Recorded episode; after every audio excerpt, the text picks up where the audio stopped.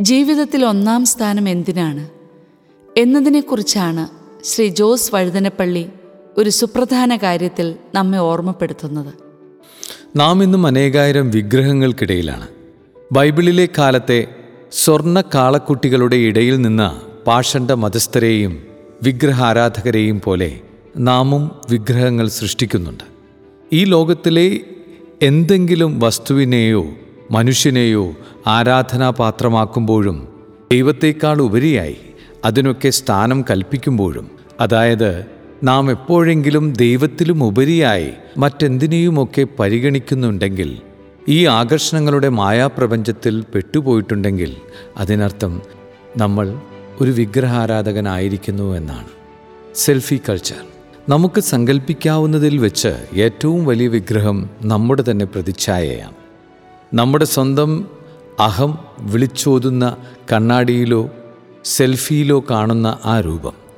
ഇന്ന് അനേകം യുവജനങ്ങൾ സ്മാർട്ട് ഫോണിൽ സ്വയം ഒരു ചിത്രം ക്ലിക്ക് ചെയ്ത് അത് നോക്കി ആസ്വദിക്കുന്നത് കാണാം. സ്വയം ഒരു ഹീറോയോ ഹീറോയിനോ ആയി സങ്കല്പിക്കുന്നത് ദർശിക്കാം. മുഖം മിനുക്കാനുള്ള ഫേഷ്യൽ ചെയ്ത് മേക്കപ്പും പുട്ടിയുമൊക്കെയിട്ട് കേശവേഷഭൂഷാദികളൊക്കെയായി മറ്റുള്ളവരുടെ മുൻപിൽ സ്വയം ആകർഷകമായി അവതരിപ്പിക്കുവാൻ വെമ്പൽ കൊള്ളുന്നവരുണ്ട്. നാസിസസ് എന്നൊരു ഗ്രീക്ക് ദേവനെക്കുറിച്ച് നിങ്ങൾ കേട്ടിരിക്കും. മലവേടനായിരുന്ന അയാൾ വലിയൊരു ആകാര സൗഷ്ഠവത്തിന്റെ ഉടമയായിരുന്നു. അതീവ കോമളനായിരുന്ന അയാളെ ഒന്ന് കണ്ടാൽ ആരും ഒന്ന് ശ്വാസമടക്കി നോക്കി നിന്നു പോകും. അനേകം തരുണികൾ അയാളിൽ ആകൃഷ്ടനായി. എന്നാൽ അവരെയെല്ലാം ഈ ദേവൻ തൃണവൽക്കരിക്കുകയായിരുന്നു. അങ്ങനെയിരിക്കെ ഒരിക്കൽ ദേവൻ ഒരു പൊയ്കയിൽ തന്റെ തന്നെ പ്രതിബിംബം കാണുന്നു. ഇത്ര മനോഹരമായ ശരീരഭംഗി അയാൾ മറ്റൊരിടത്തും കണ്ടിരുന്നില്ല. എന്തിനേറെ അയാൾ തന്റെ തന്നെ ഈ പ്രതിബിംബത്തിൽ നോക്കി സ്വയം പ്രണയിക്കാൻ തുടങ്ങി. നാർസിസസ് എന്ന ദേവന്റെ ഈ കഥയിൽ നിന്നാണ് നാർസിസം എന്ന വാക്കിന്റെ ഉൽപ്പത്തി. സ്വയം തോന്നുന്ന ഈ മതിഭ്രമത്തിന്റെ അത്യാകർഷണത്തിന്റെ ആസക്തിയുടെ മറുപേരാണിത്. ഇതിനെ നാം മനോരോഗത്തിന്റെ പട്ടികയിലാണ് ഉൾപ്പെടുത്തുക. തന്നെ തന്നെ നോക്കി ആരാധനയോടെ സ്വയം പുകഴ്ത്തലോടെ ഒരാൾ മുന്നേറിയാൽ അയാളെ നാം ഒരു രോഗിയായി കാണണം. ഇതൊരു അപകടകരമായ ദുർവാസനയാണ്. സ്വന്തം ആകാരഭംഗിയെ നോക്കി വല്ലാതങ്ങും അതിമറക്കുന്നെങ്കിൽ ഓർമ്മിക്കുക താമസിയാതെ ഈ പ്രതിബിംബം തന്നെ നമ്മെ നോക്കി വികൃതമെന്ന് പറയുന്ന ദിവസം വരും. കോടിക്കണക്കിന് പണം വാരിയെറിഞ്ഞ് സൗന്ദര്യത്തിനായി പ്ലാസ്റ്റിക് സർജറി ചെയ്യുന്നവരുണ്ട്. ശരീരഭാഗങ്ങൾക്ക് വടിവുണ്ടാകാൻ കൃത്രിമ മാർഗങ്ങൾ സ്വീകരിക്കുന്നവരുമുണ്ട്. ഇതൊക്കെ അപകടം പിടിച്ച പ്രവണതകളാണ്. ഇത്തരം കൃത്രിമ പാച്ചിലുകളിലൂടെ ദൈവത്തെ നാം മറക്കുകയാണ്. മറ്റെന്തിനെയോ ഒക്കെ അതിനു പകരം വയ്ക്കുകയാണ് ദൈവത്തെ വിട്ട് നാം ലോകത്തിന്റെ മിഥ്യാബോധങ്ങൾക്ക് പിന്നാലെ പോവുകയാണ്. നാം ജീവിക്കുന്നത് എന്ത് ലക്ഷ്യത്തിലാണ്? നാം ദൈവത്തെ മഹത്വപ്പെടുത്തുന്നതിന് പകരം മറ്റെന്തിനെയെങ്കിലുമൊക്കെ വാഴ്ത്തുകയാണോ എന്നതാണ് നിർണായകമായ കാര്യം. ഏതോ വലിയ കാര്യങ്ങളാണ് ഇതെല്ലാം എന്ന് തോന്നുന്നുണ്ടോ? ദൈവത്തെ മഹത്വപ്പെടുത്തുവാൻ മറക്കുന്നെങ്കിൽ നിങ്ങൾ തീർച്ചയായും മറ്റാരെയെങ്കിലുമോ മറ്റൊരു വസ്തുവിനെയോ അതിനു പകരം വയ്ക്കുന്നുണ്ട് കെൻ സാൻഡേയുടെ വാക്കുകളാണിത്. നാം പലപ്പോഴും നമ്മുടെ അഹത്തിന്റെ പിന്നാലെയാണ്. അതിനെ വളർത്തിയെടുക്കാനാണ് ശ്രമം. നമുക്ക് പ്രശസ്തിയും ബഹുമാനവും അംഗീകാരവും ലഭിക്കണം. അതിനായി എന്ത് പാഴ്ശ്രമവും കൈക്കൊള്ളുന്നവരാണോ നാം എന്ന് സ്വയം പരിശോധിക്കാം. സമ്പത്തും ദ്രവ്യാഗ്രഹവും. ധനം സമ്പാദിക്കാനും സ്വത്തുവകകൾ സമാഹരിക്കാനും വേണ്ടി പരക്കം പായുന്നവർ ഏറെയുള്ള കാലത്താണ് നാം ജീവിക്കുക. വാസ്തവത്തിൽ ഒരിക്കലും അവസാനിക്കാത്ത ഒരു മാരത്തോൺ ഓട്ടത്തിലാണ് പലരും. മനോഹരമായ തന്റെ വീടിന് മുൻപിൽ കാറുകളുടെ ഒരു നിര വേണം എ സി വേണം സ്വിമ്മിംഗ് പൂൾ വേണം. വലിയ കോടീശ്വരന്മാരെങ്കിൽ കടൽ സവാരിക്ക് യാനങ്ങളും ആഡംബര കപ്പലുകളും വേണം. ചുറ്റിലുമുള്ള പാവങ്ങളെ കാണാനൊന്നും അവർക്ക് കണ്ണില്ല. മറ്റൊരു വിചിത്ര വസ്തുവാണ് സ്വർണം. ഇതിന് ചാൾസ് കോൾട്ടൺ എന്നൊരു മഹാന്റെ നിർവചനമുണ്ട്. എല്ലാ കാലങ്ങളിലും മനുഷ്യൻ അവൻ ഏത് ജാതിക്കാരനാണെങ്കിലും ഒരു ദേവാലയത്തിന്റെയും ആവശ്യമില്ലാത്ത നിർവ്യാജം ആരാധിക്കുന്ന സാധനമാണിത് എന്നാണ് അദ്ദേഹം പറയുന്നത്. നിങ്ങൾ സ്വത്തിനെയോ മറ്റെന്തെങ്കിലും വസ്തുവിനെയോ ആരാധിക്കാൻ തുടങ്ങിയാൽ അല്ലെങ്കിൽ അതാണ് ജീവിത മൂല്യമെന്ന് കരുതിയാൽ അടങ്ങാത്ത ആ ദാഹത്തിൽ നിങ്ങൾ സദാ ഒരു അസന്തുഷ്ട ജീവിയായി മാറും. ഇത്തരം വസ്തുക്കൾക്ക് വേണ്ടിയുള്ള ഭ്രമവും അതിമോഹവും നിങ്ങളെ വിടാതെ പിന്തുടരും. ഇതിനെ തന്നെയാണ് നാം വിഗ്രഹാരാധന എന്ന് വിളിക്കുക. പണമാണ് എല്ലാ തിന്മയുടെയും മൂലകാരണമെന്ന് പറയുന്നില്ല. പക്ഷേ അതിനോടുള്ള ആർത്തി എല്ലാ തിന്മയുടെയും ഉറവിടമാകും. ധനവാനാകുന്നതും സ്വപ്നം കണ്ടു നടക്കുന്ന അതിനെ ആരാധിക്കുന്ന ഒരു പാവപ്പെട്ടവൻ പോലും ദ്രവ്യാഗ്രഹം മൂലമുള്ള പാപത്തിന് അടിമയായേക്കാം. എന്നാണ് ജാമി ക്രിസ് പറയുന്നത്. ആരാധന മഹാന്മാരെയും ഹീറോകളെയും ആൽബർട്ട് ഐൻസ്റ്റീൻ നമുക്കൊരു ഉപദേശം തരുന്നുണ്ട്. ഒരു വ്യക്തിയെ ആ നിലയ്ക്ക് നാം ആദരിക്കണം പക്ഷേ ആരാധിക്കരുത്. പക്ഷെ നാം ഇന്ന് ജീവിക്കുന്ന ലോകത്തിൽ നമുക്ക് എത്ര പേരെ വേണമെങ്കിലും ഹീറോകളാക്കാം ആദർശവൽക്കരിക്കാം. നമ്മുടെ ചിന്തകളെയും വികാരങ്ങളെയും ഈ ആരാധന സ്വാധീനിക്കുന്നു നിറം ചാർത്തുന്നു. അവരുടെ അഭിപ്രായങ്ങൾ നമുക്ക് വേദവാക്യമാകുന്നു. എനിക്ക് പരിചയമുള്ള ഒരു സ്ത്രീക്ക് ഏതു നേരവും പറയാനുള്ളത് ബാബ രജനീഷിന്റെ കാര്യങ്ങളാണ്. സിനിമാ നടന്മാരും നടികളുമൊക്കെ സാധാരണക്കാരെ എത്രമാത്രം സ്വാധീനിക്കുന്നുണ്ടെന്ന് നമുക്കറിയാം. പലപ്പോഴും അവരുടെ ചെയ്തികൾ നാം അനുകരിക്കാൻ നോക്കും. അവരുടെ സ്റ്റൈലിൽ നടക്കാനും സംസാരിക്കാനും ഒക്കെ ശ്രമിക്കും. അവർ നിത്യജീവിതത്തിൽ എന്ത് സ്വഭാവക്കാരുമാകട്ടെ അതൊന്നും നമുക്ക് പ്രശ്നമല്ല. ഒരു കാലത്ത് റഷ്യയിൽ സമാരാധ്യനായിരുന്നു സ്റ്റാലിൻ. റഷ്യയിലുടനീളം ആ നാമം മാറ്റുലി കൊള്ളുകയായിരുന്നു. അദ്ദേഹത്തിന്റെ വിഗ്രഹങ്ങൾ പലയിടങ്ങളിലും അവരുയർത്തി.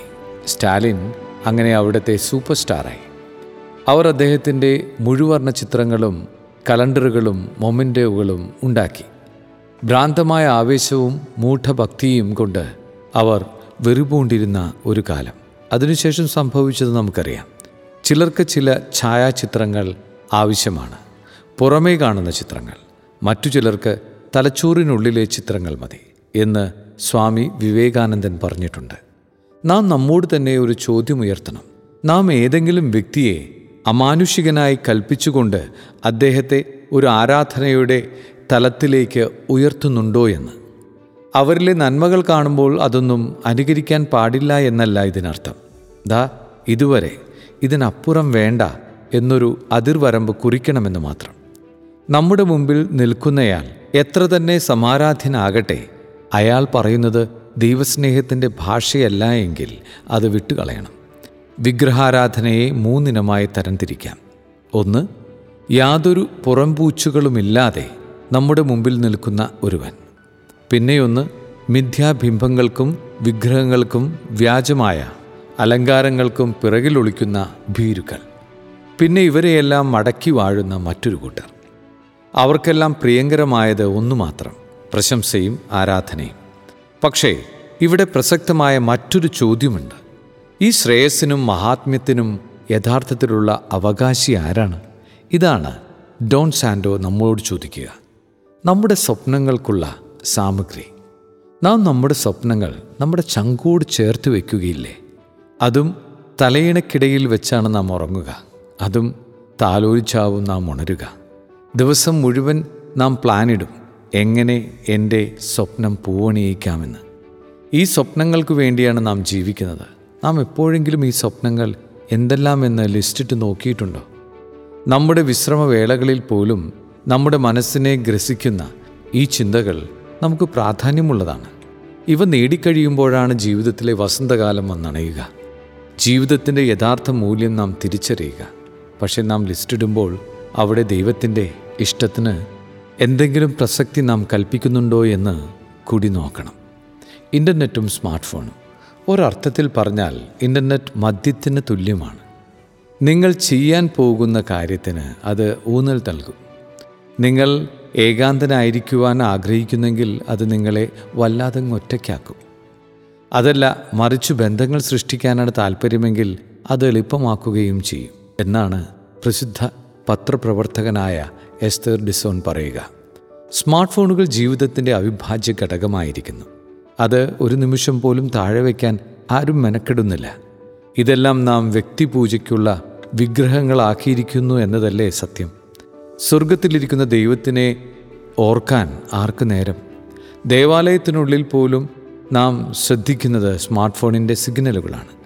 വിഗ്രഹാരാധന എന്ന് പറയുന്നത് നാം ദൈവത്തെ മാറ്റി നിർത്തിക്കൊണ്ട് വൈകാരികമായും ശാരീരികമായും ആരോടെങ്കിലും എന്തിനോടെങ്കിലും പറ്റിച്ചേർന്ന് അതിൽ ആത്മസന്തുഷ്ടി നേടുന്നതാണ്. ശോചനീയവും ദയനീയവുമായ പരിശ്രമങ്ങളിലൂടെ നിർജീവമായ സങ്കേതങ്ങളിൽ നിന്ന് ജീവൻ ഞെക്കിപ്പിഴിഞ്ഞെടുക്കാമെന്ന് കരുതുന്നതാണ്. നമ്മുടെ യഥാർത്ഥമായ ആവശ്യങ്ങൾക്ക് ഇതൊന്നും പ്രയോജനപ്പെടുകയില്ല എന്നാണ് സ്കോട്ട് ഹോഫ്മാൻ തന്റെ വിഖ്യാതമായ in the god of promise and the life of faith എന്ന പുസ്തകത്തിൽ വ്യക്തമാക്കുക. എന്തിനേയും നമുക്ക് കാളക്കുട്ടിയാക്കാം. നമുക്ക് ഏതൊരു വസ്തുവിനെയും വ്യക്തിയെയും പരമോന്നത പീഠത്തിൽ വെച്ച് ആരാധിക്കാം. വലിയ മൂല്യം കൽപ്പിക്കാം. നമുക്ക് സ്വയം രൂപക്കൂടുകൾ സൃഷ്ടിച്ച് അതിന്റെയൊക്കെ മുൻപിൽ മുട്ടുമടക്കാം. സ്വജീവിതത്തോട് ചേർത്ത് വിളക്കാം. ഇതൊന്നും ഒരുപക്ഷെ തെറ്റായിരിക്കില്ല. എന്നാൽ ഇതിനൊക്കെ ദൈവത്തേക്കാൾ ഉപരിയാണ് സ്ഥാനം നൽകുന്നതെങ്കിൽ നമ്മുടെ അടിത്തറ തെറ്റും.